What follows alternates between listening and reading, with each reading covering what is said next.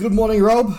Good morning, Dave. We are here to do our hot take review. It is quarter past eight in the morning on a Sunday morning in Melbourne and Sydney. We have just watched Wild Blue Yonder, and we're here to do our Doctor Who show hot take review. You ready for this one, Rob? I am ready for this, Dave. Yes, I might be a bit croaky, but I am ready. Can I can I just say before we dive in, I've now listened to quite a few hot take reviews of uh, the Star Beast and was very impressed by them. I think there was some really healthy discussion, debate about some of the issues in that, mm. and um, and it didn't sort of dive into the it didn't go into either extremes at either end. So it was really really positive. Let's see if we can keep that going. Rob, before we go into spoiler territory, opening statement from you.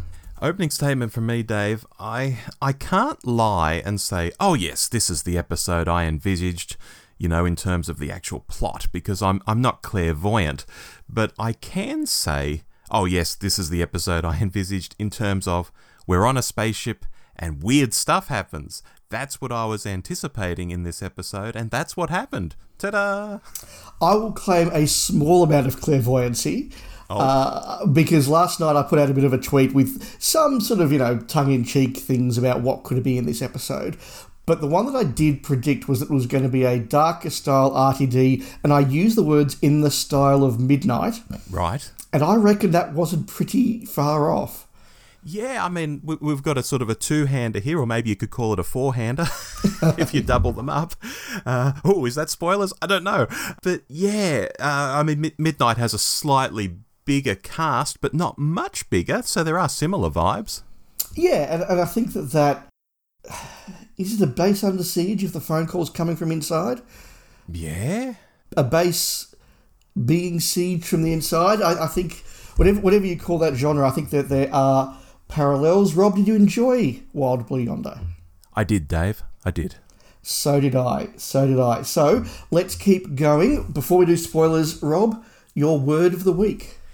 I had a lot of fun with this one, Dave, because my word of the week is weak.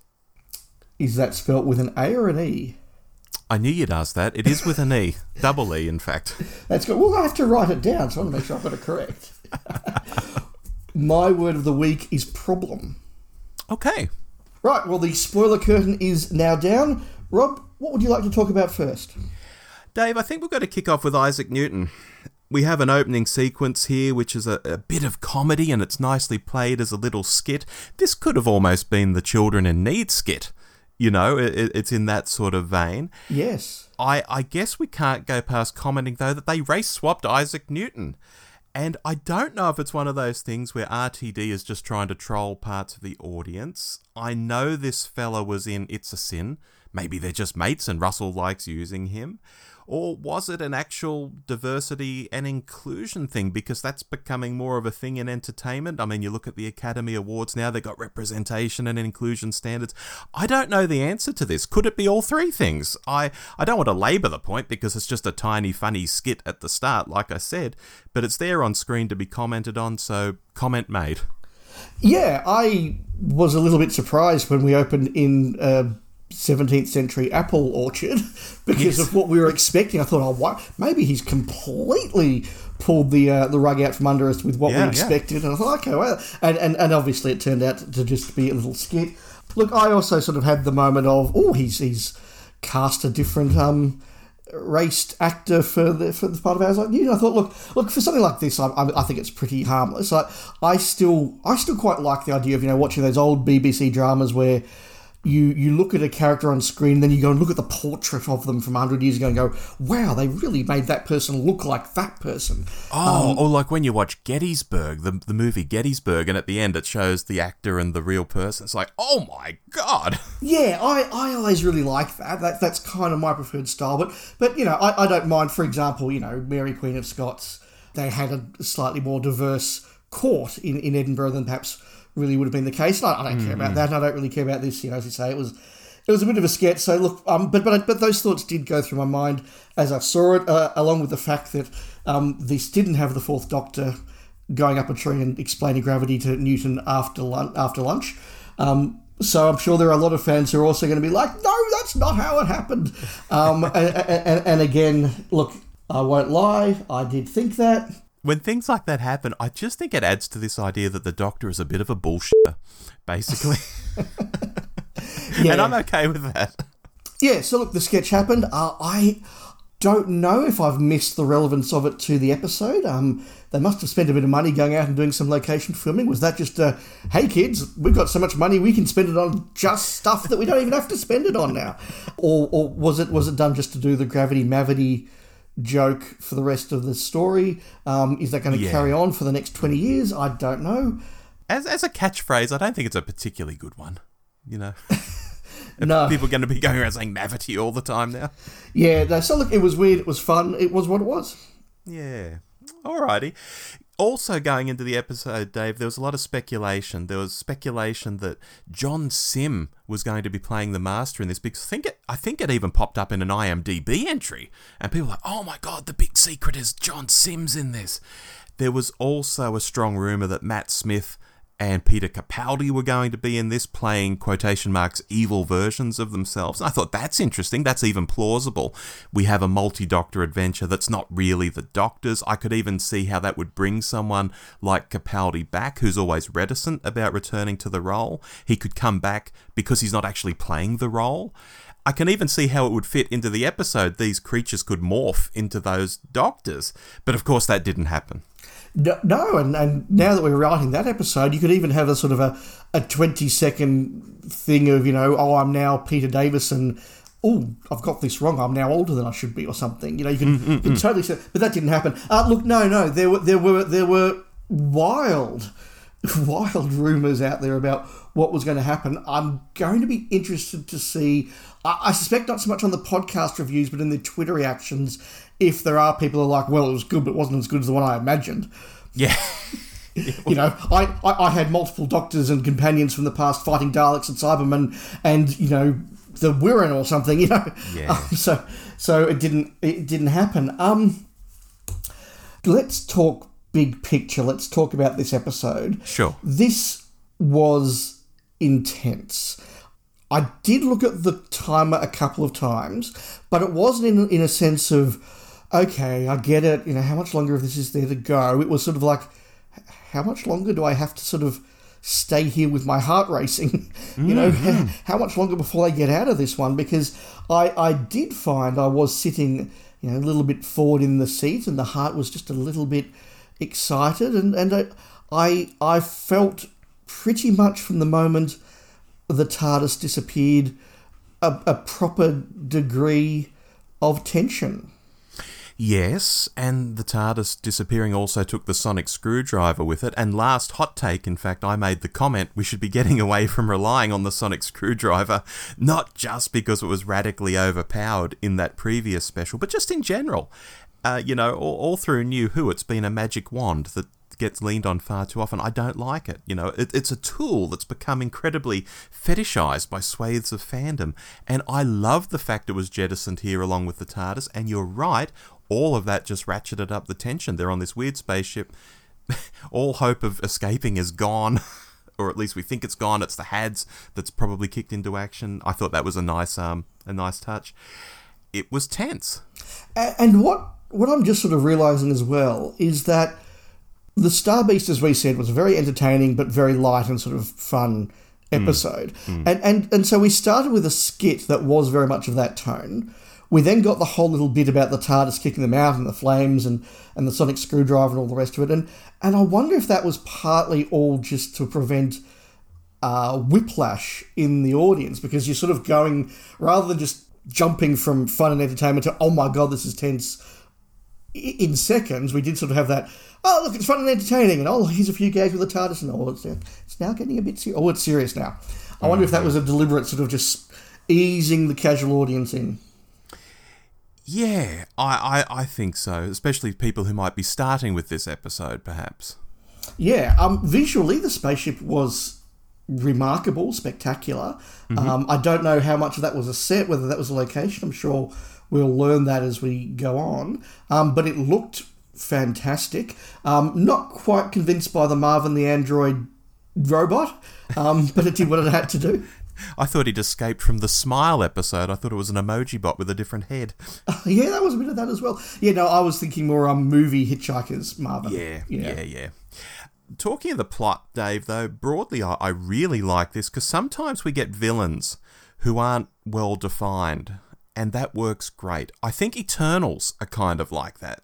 We know a bit about Eternals, but we don't know a lot about Eternals. And here, it's just what what are these things on the edge of the universe? Not knowing quite what they are as part of the whole vibe, and I really liked that. I mean, it it would get old fast if every week we didn't know much about our villains, and it was always ah, he's just some guy. yeah, that's just something, you know, because it is shorthand to not having to do a lot of work. But there are times like this where it just really adds to the mystery and it's great. I think it unraveled well and we learned their sort of capabilities in real time with the Doctor and Donna. That was cool. Yeah, no, I, I absolutely agree. And in, in fact, last week I listened to the Flight Through Entirety episode about Face the Raven, and, and they make the point there that one of the things where that episode succeeds is that nobody sits down and talks about the Raven as, oh, this is actually an entity from the planet Qantos, and this is what you know, this is what it does. and, and and I think that this is the same example here. I think if there had been a moment of, oh, I've heard of you, you're from Time Lord mythology, and you come from the dimension, like that that that would have detracted from it, and they, the the fact that we don't know what these things are is interesting and different and does things make things more tense. And at one point, about probably about 40 minutes into the episode, I did write down here what is the threat? Not because I was sitting there going, oh, for God's sake, what's the threat here? Like, who cares? Mm-hmm. Um, you know, I was feeling threatened, but I didn't know quite what the threat was. And I still don't quite know what the threat was. Is, is, is the threat that they were going to be eaten? Is the threat that they were going to be abandoned? Is the threat uh, or, or, some combination? And there was this sort of brief moment of if they get access to transport, they can go and be wicked across the universe or something. I, I didn't really get that. Um, and I didn't really care that much, but I, I, I did sit there for a couple of moments and sort of go, I'm not quite sure why I'm scared of these things. Okay, well let let's try and unravel it in real time. I'll, I'll try and unravel it in my head here. The captain of the ship knew they were becoming like her, and therefore, if they knew what she knew, they could take over the ship. So she killed herself, which cut off the link to her brain. There it is. I guess because the Doctor and Donna started reconfiguring the ship and showing they knew how to use the ship and knew how to bring it back online, these creatures appear and think these these people are worth copying. We'll know what they know, and then we'll know how to reboot the ship and go back to our original plan. So I don't know what the, the end game is, whether they would actually kill the Doctor and Donna after a while, or whether just becoming them was enough to, to, to take over the ship, or whether they would kill them so that they couldn't be stopped from taking over the ship. But again, I'm just working through this in real time. Yeah, no, no. So they the, the Doctor does say implicitly at one point that they re- they reach a point where they are a 100% copy. Right. And that means they no longer, I, I, think that means they no longer need the originals. There you go. And, and the pilot killed itself before that point was reached, which is why they reverted. Yeah, but it, it doesn't really take away from the story. You still feel the threat. Absolutely. Whatever the threat is. No, absolutely. absolutely. Um, I very rarely do this. Okay. I'm about to praise Murray Gold. For being understated? For being understated. Bingo, yep. I, yeah, I, particularly in that, and look, he ramped it up a bit towards the end because he can't help himself, but, um, I, I was listening to his, his score through this and going, this is, this is really good. I kind of wondered if he'd listened to um, some of the Chibnall era and Segun Akinola. I wonder if he'd maybe listen to him during the Chibnall era and go, "Oh, this understated thing works. I should do this now and then." Because um, I thought this is this is really good. I was I was very impressed, and as you know, what I could jokingly call you know myself a Murray Gold hater. Um, mm-hmm. Um, you know, I, I thought that was really impressive. So big ticks for me there. Yeah, well, even going back to the first special, when I watched it a second time with my wife, there were several scenes where she said, The music is not fitting this action at all. You know, she was really down on him in that episode. I'll be curious to see what she says about this one when we watch it again. Yes. The final, not the final, final sequence, the penultimate sequence when the Doctor takes the wrong Donna on board. Oh yeah, that was very tense. It was very tense. Did it happen for any reason other than just I want to do this scene?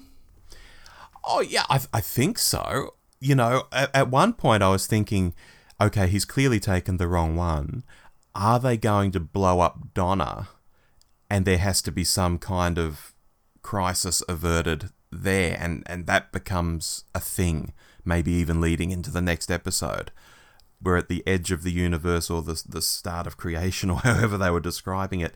Can something slightly magical or different to the ordinary happen out there and we could actually kill someone and bring them back? I was wondering if they'd actually go there. Yeah, I thought maybe even if he goes back to save Donna, um, the bad Donna, the alien Donna, whatever you want to call it, isn't removed from the TARDIS and you know quickly turns into a blob of goo and floats into a ducting vent or something. And oh my god, we've got this thing wandering around the TARDIS now. You know, right, I, I, thought that yeah. that could happen. As it turned out, as it turned out, had that scene not happened, I don't think anything in the plot would have changed whatsoever. But it did give us the moment where I think Donna genuinely faced that, like, I'm dying in the moment. And that mm. was a mm. really good piece of acting from Catherine Tate. Mm-hmm. I will say, however, I think that David Tennant gets the chocolates for subtle acting. I think the way that Tennant is able to delineate very, very subtly between Doctor and Alien Doctor, I think was extraordinary. And Catherine Tate did very well with a number of scenes here. And again, I say that as someone who's not a huge Catherine Tate fan, she did very well. I don't think she was able to quite do that that that tiniest bit of subtlety to let us know that it's not the real Donna in the way that Tennant could, and that's that's the difference between a very good actor and, in Tennant's case, an exceptionally good actor. Yeah, it's something in the eyes, you know, because he wouldn't even be talking sometimes. Just the way he was looking, and you're like, I, I know that look. That that that's that's bad, you know. Yeah, exactly. Hmm. I got a couple more points up my sleeve before we get to word of the week and all that malarkey, Dave. Um, I need to bring it up. The Doctor's gay now. it was a throwaway line about Isaac Newton being hot, but I think it's worth noting. I've seen people speculate that Ncuti's Doctor will be played gay. I did wonder if this cuts its grass a bit, or whether it's trying to be a bit of foreshadowing that it's possible after a long time of the doctors being mostly asexual or, you know, having something for the ladies to suggest a gay doctor, it could be like at the end of the Capaldi era, where they started making multiple references to men regenerating into women. They even showed that on screen as well, before it actually happened with Capaldi regenerating into Whittaker. I'm just wondering if this is a, a subtle bit of foreshadowing, if it is true that Ncuti's doctor will be played that way interesting. I heard the line as well and didn't take it nearly as much as you did, apparently. Okay. Um, because last week we had the moment where he says, "Oh, I loved, I loved her," or something, and he, "Oh, I'd, I'd say things like that now." That sort of idea of the Doctor being a bit more open with his feelings and expressing them, and I just thought this was sort of another example of the fourteenth Doctor blurting out stuff like that. Mm-hmm. And I didn't necessarily take it as I thought Isaac Newton was hot and I'd like to have sex with him.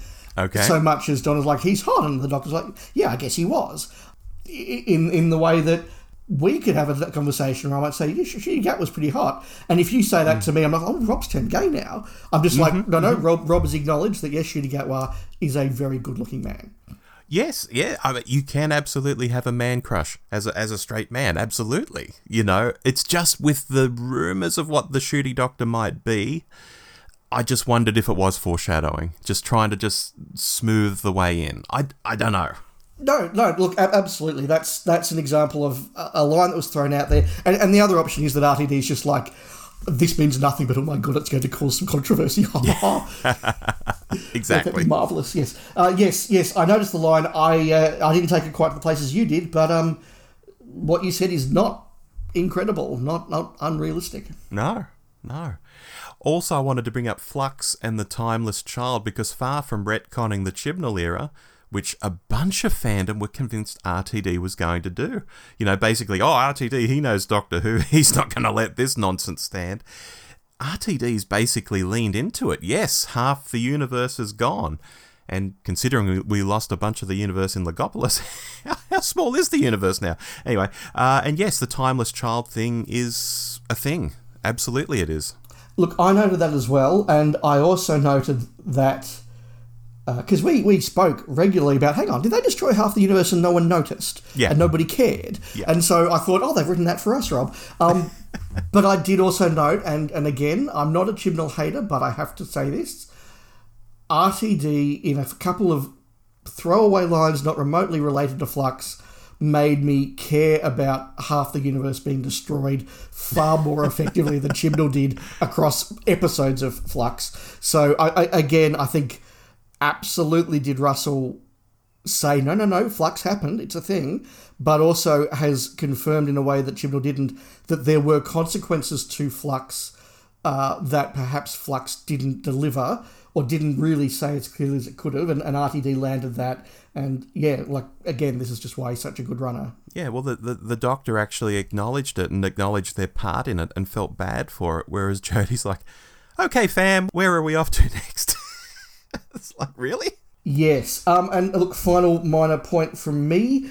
I'm not quite sure how anyone could think Wild Blue Yonder was anything other than a going to war song, unless there's a version out there that isn't um, the one I know, which is the, the, the anthem of the U.S. Air Force, because Hmm. um, it's pretty pretty clear what they what they're doing about you know going down in flames and stuff. So Yeah. um, and you know, I, don't- I don't know. That was that was a bit weird. Mm-hmm. Um, but you know, maybe it's just to show that Donna is a bit of a eclectic sort of personality. Fair enough. Are we good for words of the week now, Rob? Yes, we are, Dave. Well, uh, look, I'll go first uh, this week Okay. and say that my word of the week was problem, and this was because at the end of the episode, I thought that was a, that was an episode all about the Doctor and Donna having to solve a problem. I also looked at, down at a very very empty page of what should have been notes, and said, "I have a problem." Very good. Um, fortunately, with your help, Rob, we've able to sort of get to our limit. But I, I genuinely, so normally I end up with a good, you know, full page of scrolled notes at the end of a, a, a, a Yeah, an yeah. episode watch.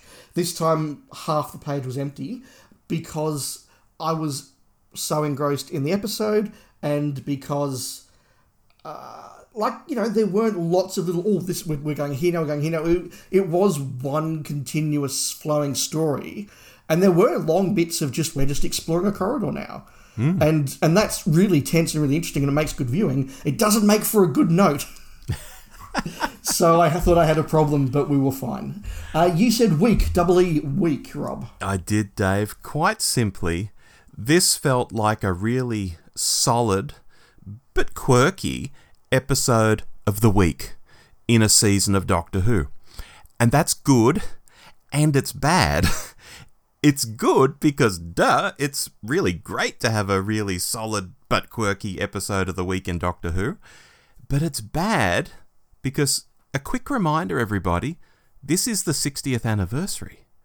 We're two episodes into the capital letters 60th anniversary of Doctor Who, and we've had a paper thin rehash of a 1980 comic that didn't have as much story as the 1980 comic. And we've had an episode that was very good and intriguing, but just felt like a really solid episode in a much longer season. No more, no less. So we're now going to turn to the final week, and it's the Toy Maker and it's chaos, and I'm sure that will be quite something.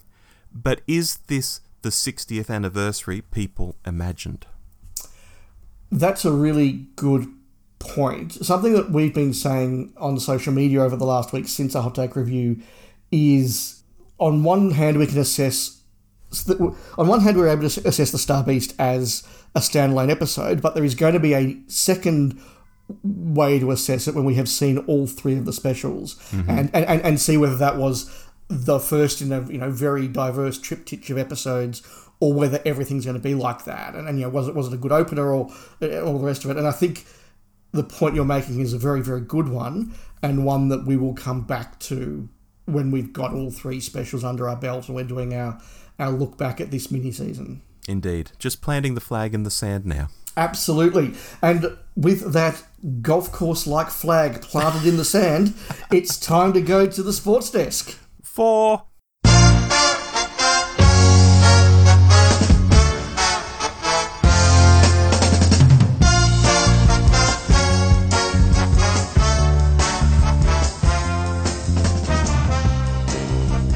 Rob, we're back at our sports desk where we talk about our play of the week, our fail of the week, and our player of the week. Before we give this a score, Rob, play of the week.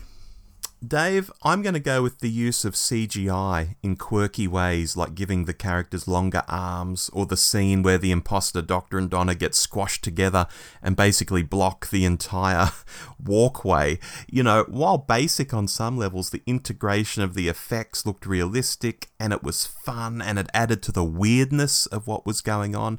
So I've got to go with the CGI in this episode. That's a really good call because I said it. This this looks epic, and, and it absolutely did. My play of the week is the scene where we first discover that there are duplicates. Mm-hmm. And we have the conversation between the Doctor and Donna in the yellow room, and that's all very nice. I'm like, okay, this is a nice little scene. Then there's a scene with the Doctor and Donna in the blue room, and I'm like, oh, have we just flashed forward? Yeah. Oh, yep. no, no, we're flashing. Oh, yeah, what's happening? something's going on here. And now Donna's Donna's acting a bit weird and the doctor's acting. And that just was a very, very, very wonderful way of letting the audience slowly work out that something's wrong and then slowly work out exactly what is wrong. Yeah. And I thought that was just so well done.